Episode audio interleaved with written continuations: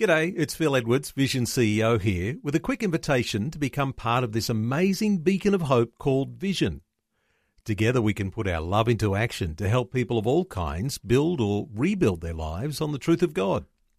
Please consider the part you can play during our upcoming Visionathon appeal, remembering that it's your support that makes Vision possible, including this podcast.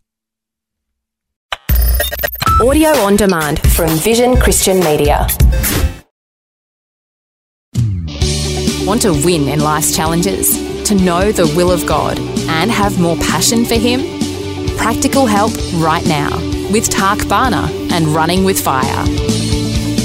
Thanks for joining with me today, and I really do appreciate you tuning in to these messages. It just makes it all worthwhile. Every individual person that I can bless in some way through the Word of God. Um, hey, it makes all the effort of putting these together uh, worthwhile. And hey, a real bonus is if you take time to share some of these messages with others that you feel might benefit.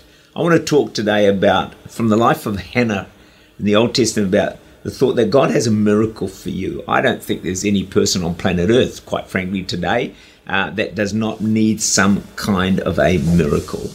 So, Hannah in the Bible, she needed a great miracle. She was barren, like many of the great women in Scripture. Uh, Sarah, the wife of Abraham, was barren. So was Rebecca, Rachel, Samson's mother, Elizabeth, the mother of John the Baptist, and uh, all of them were, were barren. Uh, but I want to look at characteristics in Hannah which resulted in the miracle birth of Samuel. Uh, whatever miracle you need today, let's be inspired by this wonderful woman. We read her story in 1 Samuel 1 18, 10 to 18, and the first thing we note about her is she was a woman of prayer. She was in bitterness of soul and prayed to the Lord and wept in anguish. Then she made a vow and said, O Lord of hosts, if you will indeed look on the affliction of your maidservant and remember me, not forget your maidservant, but will give your maidservant a male child, then I will give him to the Lord all the days of his life, and no razor shall come upon his head. Wow. And it happened she continued praying before the Lord, and Eli watched her mouth. Now Hannah spoke in her heart, only her lips moved, but her voice was not heard. Therefore Eli, that's the priest, thought she was drunk. Well, so Eli said to her, How long will you be drunk? Put away your wine away from you. But Hannah answered and said, No, Lord, I am a woman of a sorrowful spirit. I have drunk neither wine nor intoxicating drink, but have poured out my soul before the Lord. Do not consider your maidservant a wicked woman, for out of the abundance of my complaint and grief I have spoken until now. Then Eli, Eli answered and said, Go in peace, and the God of Israel grant your petition, which you have asked of him. And she said, Let your maidservant find favor in your sight. So the woman went away and ate, and her face was no longer sad. Ronald Reagan, the 40th President of the United States, said this From my mother, I learned the value of prayer how to have dreams and believe I could make them come true. As you read biographies of men and women of God, so often in the background you find a praying mother.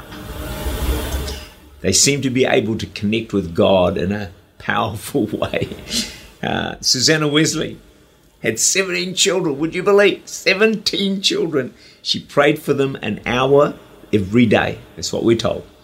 Two of her sons brought revival to England John and Charles Wesley.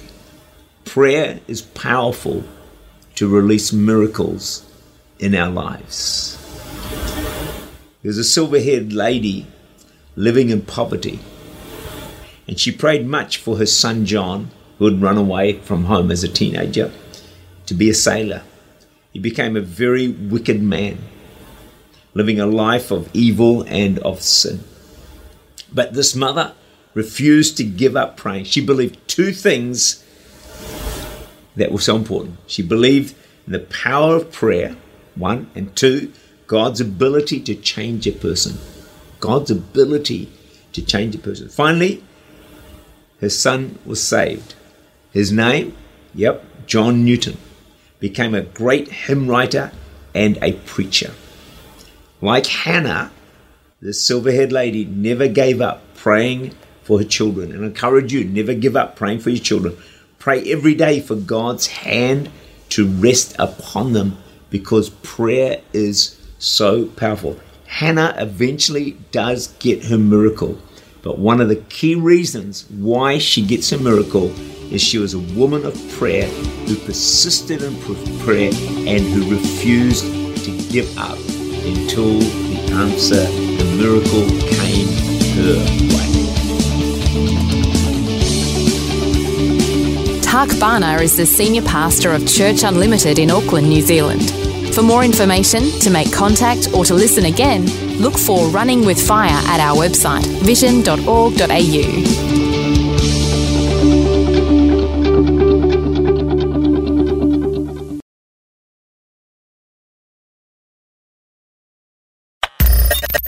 Thanks for taking time to listen to this audio on demand from Vision Christian Media. To find out more about us, go to vision.org.au.